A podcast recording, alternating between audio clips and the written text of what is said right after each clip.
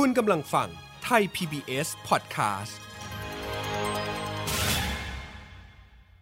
This is Thai PBS Podcast. View the world via the voice.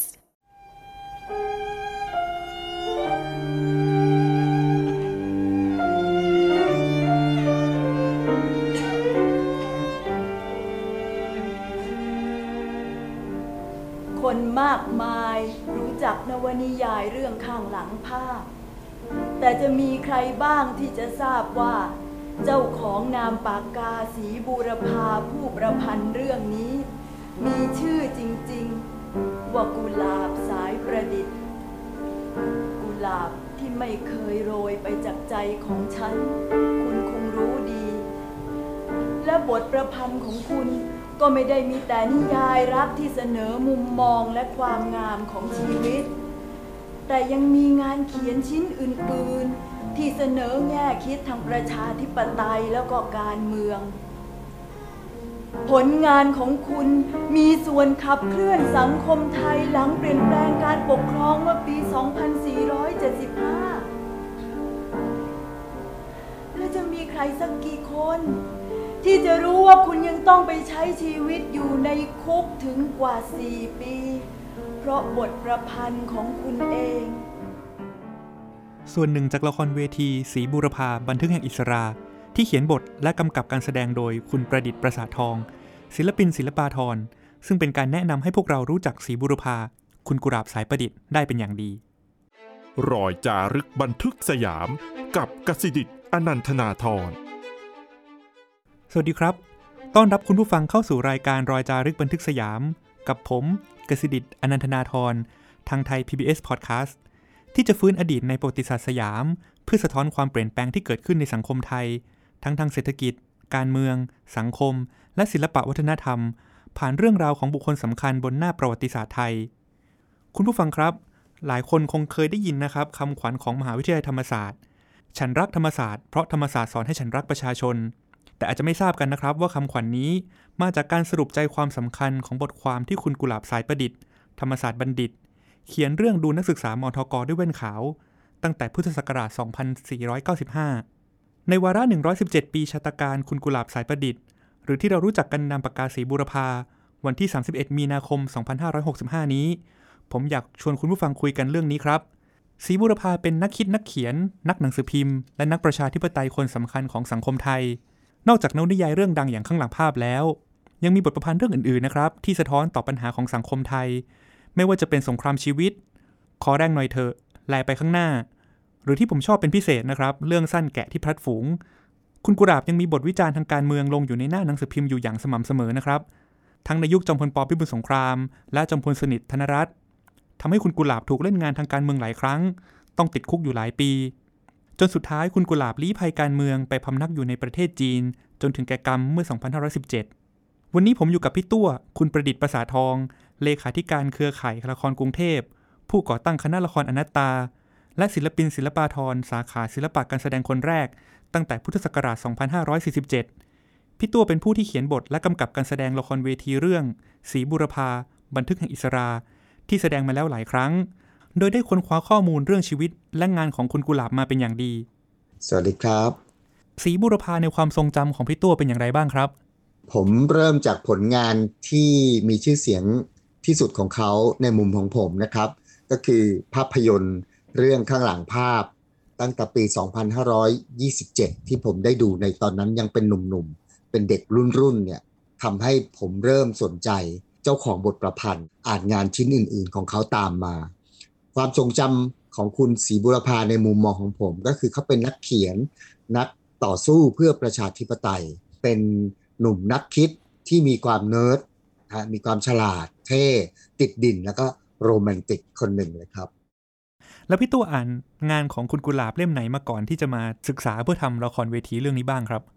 จริง ๆ อ่านหลายเล่มมากนะครับ แต่ขอเรียนให้ทราบว่าตอนยุคนั้นก็คือยุคพีคๆของการเป็นนักอ่านของผมเนี่ยคือช่วงมัธยมกับมหาวิทยาลัย ซึ่งมันก็นมนานการเลมาแล้วนะครับ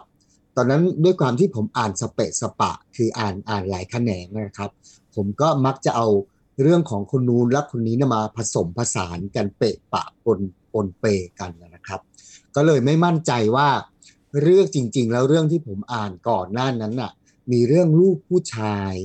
สงครามชีวิต แลไปข้างหน้า ไปผสมกับสายสีมาปีศาจอะไรประมาณนั้นนะครับ แต่ว่า เรื่องที่อ่านบ่อยที่สุดและอ่านมากที่สุดเนี่ยก็คือเรื่องข้างหลังภาพนี่แหละครับ แล้วอะไรเป็นสิ่งที่ประทับใจในงานเขียนของศรีบุรพาครับ ผมเป็นคนชอบอ่านร้อยกรองโดยในยุคนั้นนะครับในในตอนวัยนั้นนะครับ เพราะฉะนั้นผมจะประทับใจตัวสำนวนภาษาที่มันสวยงาม สละสลวย ผมประทับใจว่ามันเป็นงานเขียนที่กลั่นกรองความคิดอันลุ่มลึกที่ตกผลึกแล้ว โดยใช้สำนวนภาษาอันประณีต โดยตัวคนเขียนเองเนี่ย เมื่อผมอ่านงานเขาหลาย ๆ ชิ้นน่ะผมก็สนใจที่ตัวเขา ผมสนใจว่าเขามีตัวตนที่มั่นคง ชัดเจนในอุดมการณ์แล้วก็มีความคงเส้นคงวาครับ ผมประทับใจงานเขียนของศรีบุรพาแบบเดียวกับที่พี่ตัวพูดเลยนะครับ ภาษาอันประณีตที่สะท้อนความคิดอุดมคติในชีวิตในทางการเมืองต่าง ๆ เนี่ย ผมยังจำได้เลยนะครับ เล่มแรกที่ผมอ่านงานเขียนของคุณกุหลาบ คือสงครามชีวิตนะครับ เรียนอยู่ปี 2 แล้วอาจารย์ในคณะให้อ่าน แล้วผมก็ทึ่งมากอืมว่าผู้ชายอะไรนะครับ เขียนภาษาได้หวานได้ไพเราะแต่มันกินใจมากนะครับ ผมเลยตั้งใจเลยนะครับ ตอนมีแฟนเนี่ยไปลอกข้อเขียนของคุณกุหลาบมาเขียนจดหมายรักให้แฟนเลย แล้วแฟนผมก็เลยบ่นว่าแบบวันนี้เธอเขียนอะไรน้ำเน่ามากเลยอะไรแบบเนี้ยนะครับ แต่ผมรู้สึกว่าโอ้ภาษาคุณกุหลาบนี่มันมันดีจริง ๆ อะไรแบบนี้ ที่สำคัญสำหรับผมก็คือว่า ผมไม่เคยอ่านของเขาได้แค่ครั้งเดียวอะ่ะพ อเราอ่านไปแล้วเนี่ยเราจะต้องอ่านซ้ำแล้วก็นิสัยผมเป็นนักเขียนบทละครด้วยนะครับ ก็บางทีก็จะอ่านซ้ำซากอยู่กับบทที่เราชอบอะไอ้พารากราฟที่เรารักเนี่ยเราก็จะอ่านซ้ำซากวนเวียน มันเพราะมันเพราะมันละมุนละไมแล้วก็ยิ่งอ่านซ้ำเราก็ได้เจออะไรใหม่ ๆ ได้เจอการตีความใหม่ หมายถึงว่าเราจะเจออะไรที่เขาซ่อนเอาไว้ในคำเหล่านั้นอะไรเงี้ยครับ ก็เลยทำให้งานของคุณกุหลาบอะมีเสน่ห์มากในมุมมองของผมแล้วมาสู่การทำละครเวทีสีบุรพาบันทึกแห่งอิสรานี้ได้ยังไงครับ เนื่องจากตอนนั้นเป็นวาระครบ 100 ปีชาตการนะครับ ตอนนั้นถ้าจำไม่ผิดคือปี 2548 ท่านอาจารย์สุรักษ์ศิวรักษ์เนี่ยก็ขวักมือเรียกผมไปคุยนะครับว่านายประดิษฐ์นายสนใจจะทำละครเกี่ยวกับ ชีวิตและอุดมการณ์และผลงานของคุณกุหลาบเพื่อให้ผู้ชมรุ่นใหม่ ๆ รุ่นหลังๆเนี่ยเขาได้ดูได้รู้เรื่อง ได้รับทราบไหมอะไรเงี้ยครับ แล้วก็ให้ทุนมาก้อนหนึ่งก็เลยเป็นโอกาสที่ทำให้ผมได้จุดเริ่มต้น ผมขออนุญาตเล่าย้อนนิดหนึ่งว่าเมื่อปี 2543น่ะได้มีโอกาสได้ร่วมงานกับอาจารย์สุรักษ์ศิวรักษ์ครั้งแรก ตอนนั้นท่านก็เป็นหนึ่งในกรรมการจัดงาน ร้อยปีชาตการปรีดีพนมยงค์ครับ แล้วท่านก็ได้ให้ความไว้วางใจ ให้ผมทำการแสดงเกี่ยวกับนี่ครับชีวิตแล้วก็ผลงานของท่านปรีดีพนมยงค์ซึ่งผมเองในฐานะเป็นลูกพ่อปรีดีนะครับ ผมจบธรรมศาสตร์ ก็จะมีความเคารพรักอาจารย์ปรีดีอยู่แล้ว ก็ถือว่าเป็นเรื่องเป็นเกียรติแล้วก็ตื่นเต้นมาก ก็ได้ทำงานชิ้นนั้นออกแสดงเป็นที่ฮือฮานะครับ ปรากฏว่าเป็นที่ได้รับการชื่นชมและไม่ชื่นชมในวงกว้าง อย่างอย่างน่าชื่นใจและน่าตกใจนะครับ เราก็เลยค้นพบว่าการทำละครแนวอัตชีวประวัติเนี่ยเราจะทำแบบลวกๆไม่ได้ เราจะทำแบบให้มันเสร็จไปละไม่ได้ เพราะว่าคนที่มีส่วนเกี่ยวข้องไม่ว่าจะเป็นทายาทเพื่อนสนิทมิสหายหรือว่าผู้ที่ได้รับรู้รับทราบ เกี่ยวกับบุคคลคนนั้น เกี่ยวกับผลงานของคนคนนั้นเนี่ยยังมีชีวิตอยู่ แล้วคนเหล่านั้นก็คือพยานหรือคนที่จะมาตรวจสอบงานที่เราทำอีกทีหนึ่งโดยปริยาย เพราะฉะนั้นจากบทเรียนในปี 2543 งานชิ้นแรกนั้น คนอื่นอย่างไรไม่ทราบแต่ตัวเองเนี่ยรู้สึกว่าไม่พอใจกับงานชิ้นนั้นของตัวเอง ก็เฝ้ารอคอยโอกาสว่า ถ้ามีโอกาสในชีวิตนี้เราอยากจะทำงาน ที่สะท้อนอัตชีวประวัติ แล้วก็ผลงานอุดมการของบุคคลสำคัญในประวัติศาสตร์ ร่วมสมัยให้มันดีงามขึ้นมาให้ได้ ก่อนที่เราจะต้องตายไปกับความผิดพลาดในครั้งนั้นนะครับ ก็เลยเป็นโอกาสที่ดีมากแล้วก็ต้องกราบขอบพระคุณอาจารย์สุรักษ์ศิวรักษ์ที่ให้โอกาสครั้งที่สองนะครับก็เป็นจุดเริ่มต้นที่ทำให้ได้ได้เริ่มต้นทำละครเรื่องนี้ขึ้นมาครับ พอเล่นครั้งแรกครับปี 48 ครับ ตอนนั้นเล่นแบบมีทุนอะมีทุนให้ทำนะครับ เราก็ทำแบบใหญ่โตอลังการ นักแสดงเยอะจำได้ว่าเยอะมาก นักแสดงไม่แน่ใจว่าตัวหลักเนี่ยน่าจะไม่ต่ำกว่า 30 คนนะครับ เรียกว่ากวาดเอาตัว top top ของวงการละครเวทีในยุคนั้นเนี่ยมารวมกันอยู่ใน production นี้ก็ว่าได้อะทำเสร็จก็ได้รับความชื่นชมมาประมาณหนึ่ง ตัวเองก็พอใจในงานชิ้นนี้ มากกว่าชิ้นของที่ทำให้อาจารย์ปรีดีเมื่อหลายปีก่อนเป็นอย่างมาก แล้วความยากของการทำละครเวทีเรื่องนี้อยู่ที่ตรงไหนครับ เมื่อกี้ตอนทำอาจารย์ปรีดีมีข้อจำกัด ตอนมาทำของคุณกุหลาบนี่เป็นยังไงครับ ความยากก็ยังคงอยู่ที่ข้อมูลอยู่ดีอะนะครับ เพราะว่าสมัยก่อนเนี่ยมันยังไม่มีอินเทอร์เน็ตนะครับช่วง 48 เนี่ยอินเทอร์เน็ตอาจจะมีแล้ว แต่ก็ไม่ได้แพร่หลายไม่ได้สืบค้นง่าย แล้วก็ไม่ได้มีข้อมูล ให้เข้าถึงได้ง่ายอย่างปัจจุบันนี้นะครับ เพราะฉะนั้นปัญหาในเรื่องข้อมูลเนี่ยมันมีอยู่ แต่ว่าของคุณกุหลาบเนี่ยจะได้เปรียบเพราะว่าท่านมีผลงานที่เป็นวรรณกรรม ให้เราเนี่ยได้อ่านได้เยอะ ส่วนที่จะเป็นปัญหาก็คือข้อมูลในเชิงบุคคล ในเชิงบุคลิกภาพ ในเชิงรายละเอียด เพราะว่าการทำบทละครเนี่ยเราไม่ได้ทำเรื่องแฟกต์หรือข้อเท็จจริง เราไม่ได้เล่าแต่เหตุการณ์ว่าเกิดอะไรขึ้น แต่เราจำเป็นต้องเล่าถึง เลือดเนื้อเชื้อไขชีวิตจิตใจ บุคลิกภาพ การเดินการเหิน การกินการอยู่ของตัวละครเหล่านั้น เพราะฉะนั้นการได้ข้อมูลเพิ่มเติมในด้านของบุคลิกภาพ หรือว่านิสัยใจคอของตัวละครเนี่ยก็จะช่วยทำให้บทละครนั้นสมบูรณ์มากขึ้นนะมีความน่าติดตามมีเสน่ห์น่าชื่นชมมากขึ้น ก็เป็นเรื่องยากทีนี้แต่ถึงกันนั้นเนี่ยนะครับ ก็ได้ข้อมูลมาอย่างมากมาย ความยาก ไปกว่านั้นก็คือข้อมูลกองพเดินเทินทึกนั้นน่ะมันเยอะมากแล้วมันมีความน่าสนใจมาก ที่ชีวิตของคนคนหนึ่งเนี่ยตั้งแต่เกิดยันตายเนี่ยเราได้ข้อมูลของเขามาเยอะ เราจะเลือกอย่างไร เราจะเลือกตรงไหนส่วนไหนบ้าง มาเล่าในช่วงเวลาเพียงหนึ่งหรือสองชั่วโมง บนเวทีละคร อันนี้เป็นเรื่องที่ยากเหลือเกิน พี่ตัวค้นคว้าข้อมูลจากหลักฐานต่างๆ จากเอกสารมามากเลยนะครับ ผมเองนะครับตอนที่ได้ไปรับชมการแสดงครั้งล่าสุดเนี่ยนะครับมีท่อนหนึ่งนะครับของการแสดงที่ผมฟังติดหูนะครับตราตรึงอยู่เลยแล้วกลับมาก็ชอบมากนะครับ ท่อนนั้นมีบทว่าอย่างนี้นะครับอันว่าน้ำกับน้ำมัน นั้นต่างธาตุคงไม่อาจ เกลียวกลมป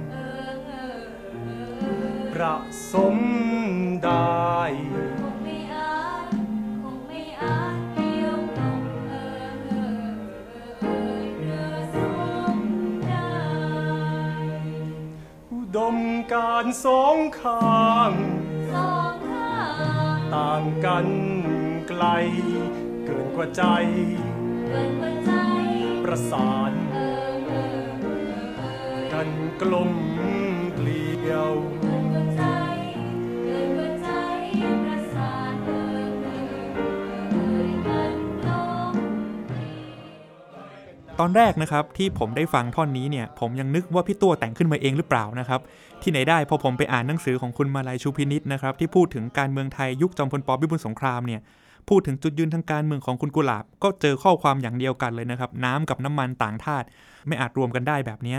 เมื่อกี้พี่ตัวพูดไปถึงว่า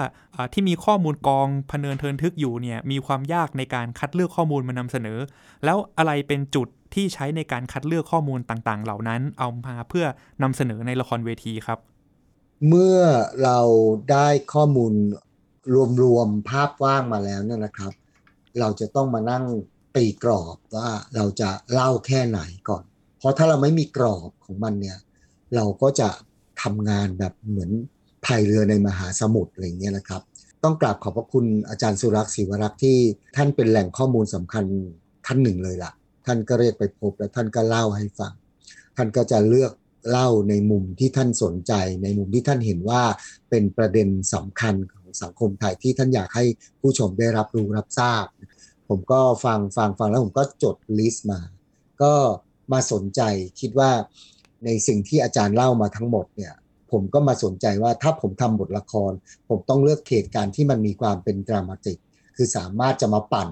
สร้างเป็น action เป็นการแสดงแล้ว ดูแล้วคนดูมีลุ้น มีมีอยากรู้ต่อว่าจะไปอย่างไร โดยเฉพาะชีวิตของคุณกุหลาบเนี่ยก็จะเป็นนักเขียนนักประพันธ์นะครับถ้าเราต้องเล่าเป็นตัวหนังสือเนี่ยมันก็จะอ่านไปเพลินๆเรื่อยๆ แต่พอเป็นการแสดงบนเวทีเนี่ยเราจะทำยังไงให้ไอ้ตัวหนังสือที่มันอ่านไปเรื่อยๆ ในจังหวะ เดียวกันทั้งเล่มเนี่ยมัน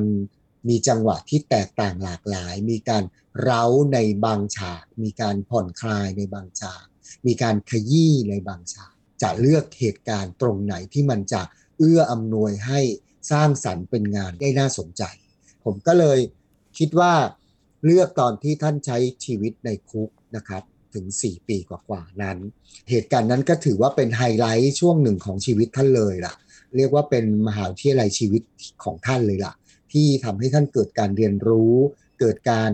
ฝึกปรือตัวเองในคุกนะครับ เพราะว่าขณะที่ท่านอยู่ในคุกนี่ท่านก็เขียนหนังสือสร้างงาน แล้วก็เรียนรู้ฝึกฝน เริ่มจากตนเองจิตของตนเอง การเอาชนะกลิ่น ในที่กลุ่มขังการเอาชนะความรู้สึกหดหู่เศร้าหมอง เมื่อถูกจำกัดอิสรภาพ ในพื้นที่อันคับแคบ การจัดการกับอารมณ์อันเปราะบางอ่อนไหวของตนเอง ที่ต้องมาอยู่ในพื้นที่ที่ไม่คุ้นชิน มาตกอยู่ในใต้อำนาจการควบคุมของผู้ผู้มีอำนาจ การถูกจับตามองจากคนที่เคยเป็นอิสระ แล้วความยากก็คือจะทำอย่างไรที่จะไม่ให้ความคิดของตนเองต้องถูกจำกัด ถูกกลุ่มขังอยู่ในคุกนั้นไปกับตัวของท่านด้วย ซึ่งตรงนี้ครับมันกลายเป็นสิ่งที่ผมประทับใจมาก แล้วผมก็เลือกที่จะจำกัด การเล่าเรื่องของผมเนี่ยอยู่ในช่วงเวลาที่ท่านอยู่ในคุกเป็นหลัก เพอเราจำกัดช่วงเวลาของการสืบค้นได้จำกัดกรอบของเนื้อหาสาระได้ก็ง่ายขึ้นเยอะแล้วครับ ทีนี้เราก็มาดูว่าในการเล่าเนี้ยคนดูจำเป็นต้องรู้ตื้นลึกหนาบางเบื้องหลังเบื้องหน้าอย่างไรบ้าง ถ้าจำเป็นต้องรู้เรื่องอดีตย้อนไป ก็มีการแฟลชแบ็กย้อนไป ถ้าต้องการจะรู้ว่าผลกระทบหลังจะออกจากคุกแล้วยังไง ก็เล่า ไปข้างหน้าอีกหน่อยหนึ่ง แต่ว่าโดยหลักๆแล้วก็จะเป็นเรื่องที่อยู่ในคุกนะนี่พอเราตีกรอบตีตีระยะเวลาแล้วเนี่ยมันก็ง่ายละนะครับในการที่จะไปในจังหวะต่อไป เพราะฉะนั้นละครเรื่องนี้ก็เลยจะเป็นการเล่าเรื่องนะครับชีวิตของคุณกุหลาบสายประดิษฐ์ในคุก ตั้งแต่โดนจับในคดีกบฏสันติภาพนะครับตั้งแต่ปลายปี 2495 ยาวไปจนถึง 2,500 นะครับ เมื่อคุณกุหลาบได้รับนิรโทษกรรมตอนกึ่งพุทธศตวรรษ ใช่เลยครับ ทีนี้พอพอเราได้กรอบของเนื้อหาสาระที่อยากจะเล่าหรือว่ากรอบระยะเวลาที่จะเล่ามันก็ง่ายแล้วเนี่ยเราก็มาดูว่ามีบุคคลมีตัวละครใด ๆ ที่เกี่ยวข้องบ้างนะครับ แล้วก็มีเหตุการณ์ใดบ้าง ที่ควรจะต้องนำมาขยายความเล่า แน่นอนแหละว่าเหตุการณ์ในคุกเนี่ยมันก็จะมี action อยู่ซ้ำๆซากๆอยู่ทุกวันแหละ เพราะว่ามันก็กิจกรรมในคุกอะ่ะมันก็จะมีอะไรมากไม่ได้หรอกมันถูกจำกัด แต่ว่าในบันทึกของท่านเนี่ยมีประโยชน์อย่างมาก ๆ เราจะพบว่ามันมี dynamic หรือมีความลื่นไหลทางความคิด ความลื่นไหลทางอารมณ์ของตัวละครเนี่ยอย่างมากในบันทึกของท่าน ก็ช่วยได้เยอะมาก ทีนี้ในแง่ของการนำเสนอบนเวที มันจำเป็นต้องมีฉาก action เพราะฉะนั้น action หมายถึงฉากที่ต้องมีการกระทำมีกิจกรรมที่มันเล่นใหญ่เล่นเยอะอะไรเงี้ยครับ มันทำให้คนดูนั้น ตื่นตาตื่นใจ แล้วก็อยากจะติดตามเรื่องราวต่อได้ มีชิงรักหักสวาดมีความล้มเหลว มีความผิดพลาด มีความเข้าใจผิด มีการปะทะกันระหว่างผู้ฝ่ายตรงข้ามอะไรอย่างเงี้ยครับ เราต้องจำเป็นต้องมีสิ่งเหล่านี้เข้ามาในบทละคร เพื่อให้คนดูนั้นไม่เบื่อหน่าย ก็ต้องย้อนกลับไปว่ามีตัวละครใดเกี่ยวข้องบ้าง มีบุคคลใดเกี่ยวข้องบ้าง แล้วก็มีเหตุการณ์ใดเกี่ยวข้องบ้างก็ง่ายคือเราผมก็เอาสิ่งเหล่านั้นนะครับ มาเรียงร้อยเรียงร้อยเรียงร้อย แล้วก็ จัดสลับทีนี้เนื่องจากมันเป็นบทละครบางอย่างเนี่ยนะครับ เราจำเป็นจะต้องบิดในการเล่าบ้าง เราเราไม่สามารถจะเล่าตรงไปตรงมาตามความเป็นจริงที่เกิดขึ้นได้ทั้งหมดคำว่าบิดหมายถึงว่าคำพูดบางคำพูดเนี่ยตัวละครกอไก่เป็นคนพูด แต่ว่าเนื่องจากความจำกัดข้อจำกัดของสถานการณ์ในฉากนั้น หรือของตัวละครจำนวนตัวละคร หรือระยะเวลาในการนำเสนอในฉากนั้นเนี่ยมันสั้น เราก็จะไปต้องรวบให้ตัวละครที่ทำหน้าที่อื่นอยู่แล้วในฉากนั้นเนี่ยเอาคำพูด ซึ่งจริง ๆ ในชีวิตจริงอะ่ะในในคนนี้ไม่ได้พูดประโยคนี้หรอก แต่ว่าเราก็อาจจะต้องโยกเขาอะมาพูดแทนในบทบาทหน้าที่เดียวกับบุคคลจริงที่ทำอยู่ อย่างเช่นว่า ตัวละครฝ่ายที่เป็นหัวก้าวหน้าพูดถึงเครื่องแบบราชประแตนของคณะสุภาพบุรุษ ก็ให้พวก นักเขียนในกลุ่มคณะสุภาพบุรุษ คนใดคนหนึ่งในนั้นเนี่ยเป็นคนพูดแทนคนพูดจริง ๆ หมายถึงว่าคนพูดจริงอาจจะเป็นคุณฉันทนาสมมุตินะครับในตัวละครเนี่ยมันมันไม่มีคุณฉันทนาในฉากนี้อะเราเราเราถ้าเพิ่มมาอีกตัวคนดูก็จะงงตัวละครมันเยอะไปหมดอะไรเงี้ยนะครับ ก็ย้ายมาให้เป็นนาย มาลัยผู้แทนในทำนองเนี้ยครับผมผมยกตัวอย่างอย่างนี้นะครับ เพราะฉะนั้นก็มันก็จะมีการคลาดเคลื่อน ซึ่งไม่ได้เหมือนกับความเป็นจริงทั้งหมดนะครับ เนื้อความยังคงอยู่ เพียงแต่ว่าคนที่ทำหน้าที่นั้นอาจจะไม่ใช่คนตามต้นฉบับจริง ๆ รวมทั้งเหตุการณ์บางเหตุการณ์ อันนี้เกิดขึ้นในศาลแต่ว่าด้วยข้อจำกัดบางประการในการนำเสนอเราโยกให้ฉากเนี้ยมาเกิดขึ้นที่โรงพักอะไรทำนองเนี้ยครับ คือมีการโยกสถานที่โยก เหตุการณ์หรือบางเหตุการณ์เกิดขึ้นก่อน แต่ว่าถ้าเราเล่าก่อนเนี่ยคนดูจะรู้ไปหมดแล้วเพราะฉะนั้นเราก็โยกเหตุการณ์นั้นมาเล่าทีหลัง แล้วเอาเหตุการณ์ทีหลังเล่าสลับซะก่อน เพื่อให้คนดูมีลุ้นมีติดตาม อันนี้ก็เป็นเชิงเทคนิคของการสร้างสรรค์บทละคร ถ้าหลายท่านได้ชมละครหรือได้อ่านบทละคร ก็อาจจะมีข้อโต้แย้งว่า เอ๊ะ เหตุการณ์นี้ใครเป็นคนพูดนะ อันนี้อันนี้จริง ๆ ไม่ใช่คนนี้พูดนี่นา หรือว่า เอ๊ะ อันนี้เกิดขึ้นที่นี่เหรอ จริง ๆ แล้วไม่ได้เกิดขึ้นตรงนี้นี่นาทำนองนี้นะครับ เรียนชี้แจงว่าเนี่ยมันคืออกลวิธีในการสร้างสรรค์บทละคร ซึ่งบางครั้งก็อาจจะทำให้ ไม่จากจะใช้คำว่าบิดเบือนแต่อาจจะทำให้คลาดเคลื่อนจากเหตุการณ์จริงทั้งหมดไปได้บ้าง แต่ผมคิดว่าข้อน่าสนใจอย่างหนึ่งของการนำเสนอแบบนี้นะครับ คือการสร้างความประทับใจในความทรงจำเมื่อได้ไปรับชมนะครับ ผมยังจำได้นะครับ อันนึงที่ผมฟังแล้วก็ก็ติดใจมากอีกประเด็นหนึ่งคือประเด็นที่พี่ตัวแต่งให้ตัวละครถามเนี่ยนะครับ ว่าทำไมคุณกุหลาบมีหัวประชาธิปไตยเป็นคนคิดก้าวหน้า แต่ทำไมถึงไม่ยอมเข้าร่วมกับคณะรัษฎรนะครับคำตอบนี้ผมก็ไม่เคยได้ยินมาก่อนนะครับ คุณกุหลาบก็จะเปรียบเทียบใช่ไหมครับว่าถ้าเกิดทุกคนเป็นกัปตันเรือกันหมดเรือก็คงจะไปได้ลำบากนะครับแล้วก็มีท่อนที่ร้องว่าอย่างไพเราะเลยนะครับชาติต้องการผู้น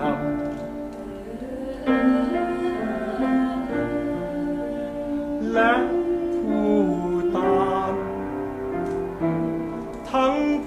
ผู้ตั้งคำถ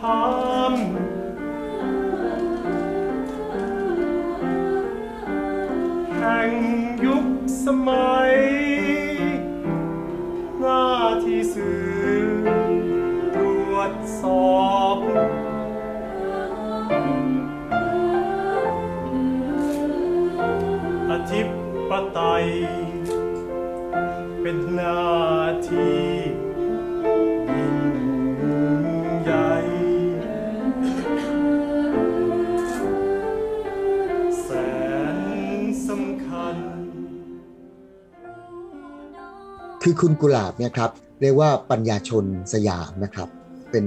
เด็กหนุ่มหัวก้าวหน้าที่อยู่ในช่วงเวลาใกล้เคียงกับที่คณะราษฎรทำการเปลี่ยนแปลงการปกครอง ก็มีคำถามใหญ่เหมือนกันว่าอ้าวแล้วคุณกุหลาบก็มีความคิดไปในทิศทางเดียวกับท่านปรีดีทำไมไม่รวมพลังกันซะเลยล่ะ อันนี้โดยส่วนตัวก็สนใจคำถามนี้อยู่แล้วนะครับ พอดีตอนที่ทำบทละครเรื่องนี้ผมจำรายละเอียดไม่ได้แล้วว่าผมสัมภาษณ์ คุณยายชนิดหรือว่าสัมภาษณ์ใครนะครับ หรือว่าผมไปอ่านตรงไหนเข้านะครับ แล้วผมไปเจอคำพูดนี้ ผมก็เลยสนใจมาก ที่คุณกุหลาพูดว่าในการเปลี่ยนแปลงประเทศชาตินั้นเนี่ยมันไม่ใช่ทุกคนจะต้องเป็นผู้นำกันทั้งหมด มันยังมีหน้าที่อีกมากมายในสังคมที่เราจะต้องช่วยกันสร้างทำหน้าที่ในแขนงของตนเองนั้นให้สมบูรณ์แบบที่สุด ก็จะช่วยกันเสริมสร้างสังคมประชาธิปไตยขึ้นมาได้ผมประทับใจคำนั้นที่บอกว่าถ้าทุกคนไปเป็นกัปตันเรือกันซะหมดไม่มีคนทำหน้าที่เป็นนายท้าย เป็นคนพายเรือหรือทำหน้าที่อื่น ๆ เนี่ย เรือก็คงจะแล่นไปได้ไม่ถึงฝั่ง อันนี้คือ wording จริง ๆ นะครับ ที่คุณกุหลาบพูดเพียงแต่ถึงวันนี้แล้วเนี่ย ผมนึกไม่ออกแล้วว่าผมไปเอา wording ตรงนี้มาจากตรงไหน อีกความน่าสนใจอย่างหนึ่งสำหรับบทละครเรื่องนี้นะครับคือการเปิดพื้นที่ให้กับตัวละครผู้หญิงนะครับคุณชนิดสายประดิษฐ์หรือคุณจูเลียตครับงานของพี่ตั้วหลายต่อหลายเรื่องนะครับ ทั้งเรื่องอาจารย์ปรีดีเอง เรื่องอาจารย์ป๋วยเองให้พื้นที่กับผู้หญิงมากเลยครับ ในงานของศรีบูรพานี้ก็เช่นเดียวกันครับเป็นเพราะอะไรครับการเปิดพื้นที่ให้กับตัวละครผู้หญิงได้มีบทบาทมากเลย ในชีวิตของตัวละครที่เรามักจะรู้จักบุคคลสำคัญท่านนั้นๆ ในฐานะที่เป็นผู้ชายคนหนึ่งเท่านั้นเอง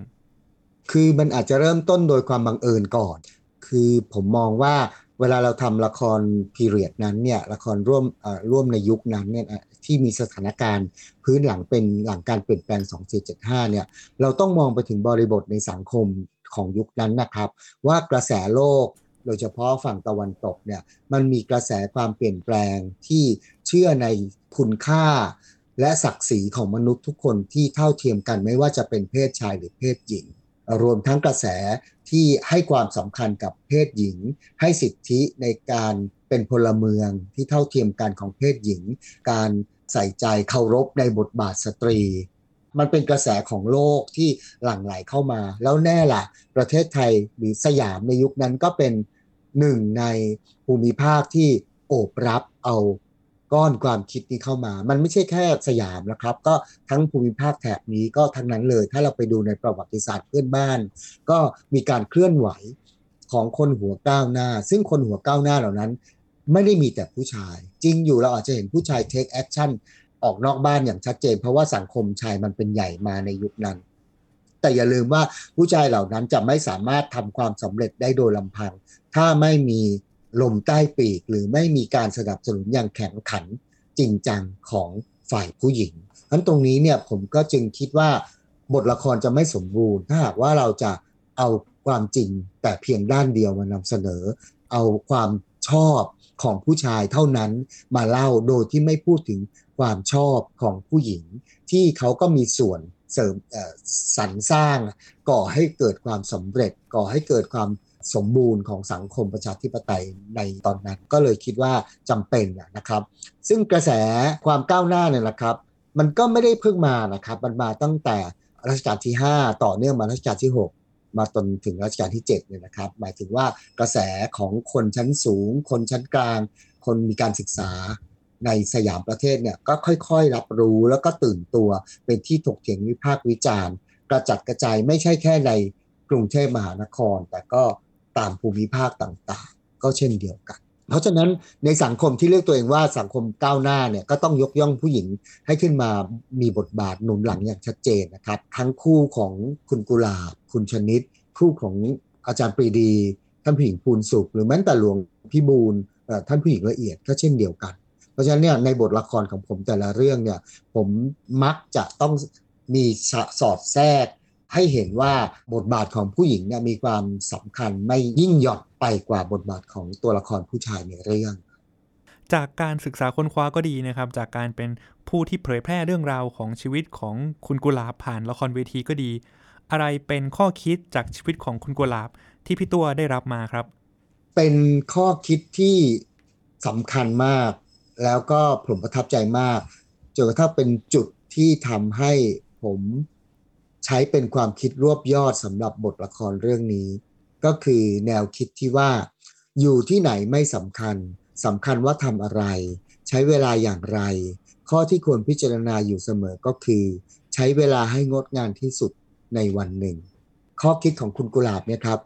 แค่ไม่กี่บรรทัดเนี่ยครับ มันอธิบายถึงความเป็นผู้ชายหนึ่งคนที่ชื่อกุหลาบสายประดิษฐ์ มันอธิบายชีวิตทั้งชีวิตของสีบูรพาได้เป็นอย่างดี ไม่ว่าเขาจะอยู่ที่ไหน เขาจะตกน้ำตกไฟ อยู่ในนรกบกไหมหรือสวรรค์ชั้นฟ้า เขาก็สร้างผลงานดีๆ ขึ้นมาได้ตลอดเวลาเสมอ อยู่ที่ไหนไม่สำคัญสำคัญว่าทำอะไร ใช้เวลาอย่างไร ข้อที่ควรพิจารณาอยู่เสมอก็คือใช้เวลาให้งดงามที่สุดในวันหนึ่ง อยู่ที่ไหน ไม่สำคัญก็ฝันพี่สำคัญที่อยู่อย่างไร ใช่อยู่เฉย หากทุกเสี้ยว นาทีที่ผ่านเลย กลับมอกเงยเป็นงาน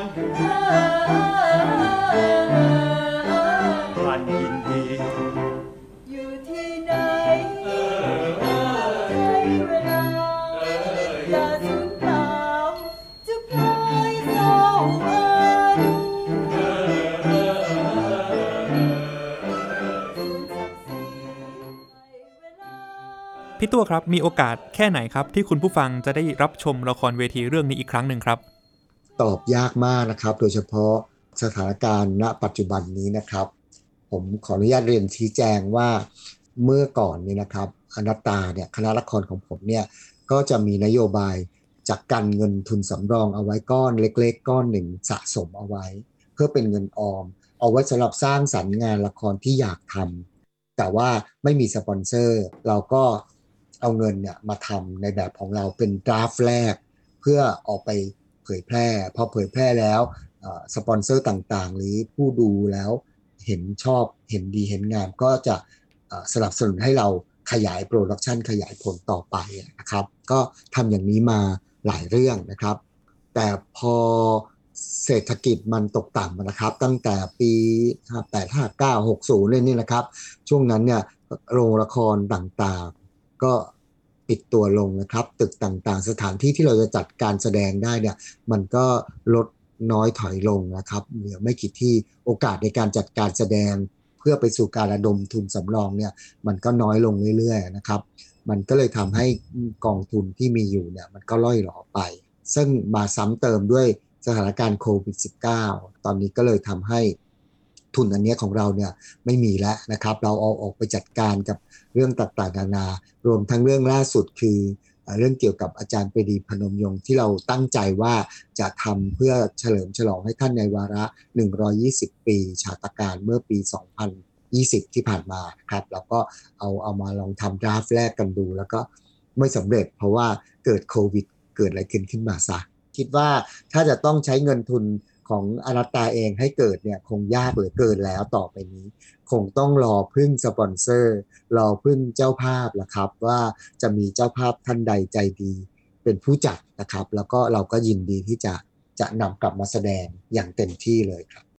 ขอบคุณพี่ตัวมากครับ ที่วันนี้มาคุยกันเรื่องสีบุรพาอย่างมีชีวิตชีวานะครับทำให้เห็นมิติแง่มุมต่างๆ ของคุณกุหลาบ ที่อาจจะแตกต่างไปจากที่หลายคนเคยอ่านจากหนังสือนะครับเห็นชีวิตคู่ของคุณกุหลาบนะครับความสำคัญของคุณชนิดสายประดิษฐ์ เห็นข้อคิดของคุณกุหลาบนะครับไม่ว่าการติดคุกอยู่หลายปี จะต้องได้รับความยากลำบากทรมานอย่างไร แต่ความสำคัญอยู่ที่การใช้เวลาให้เป็นประโยชน์ อย่างที่คุณกุหลาบได้ได้เขียนบันทึกไว้แล้ว เอามาทำเป็นบทเพลงในละครเวทีเรื่องนี้นะครับ ขอบคุณพี่ตัวมากนะครับ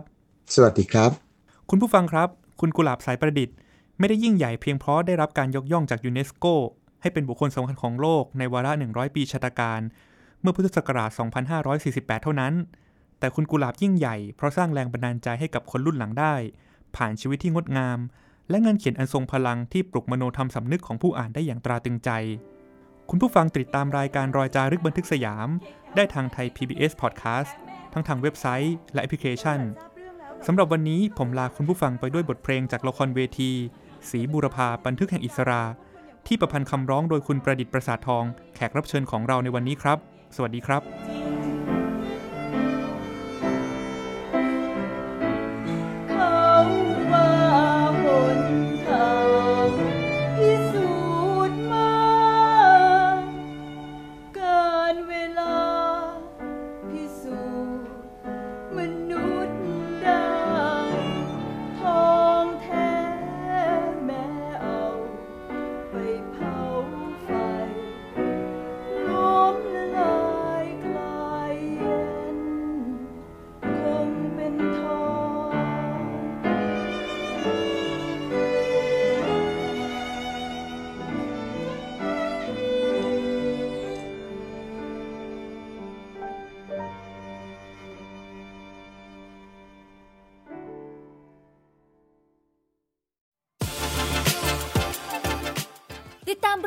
ทางเว็บไซต์และแอปพลิเคชันของไทย PBS Podcast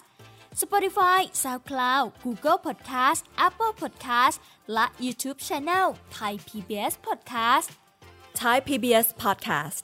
View the world via the voice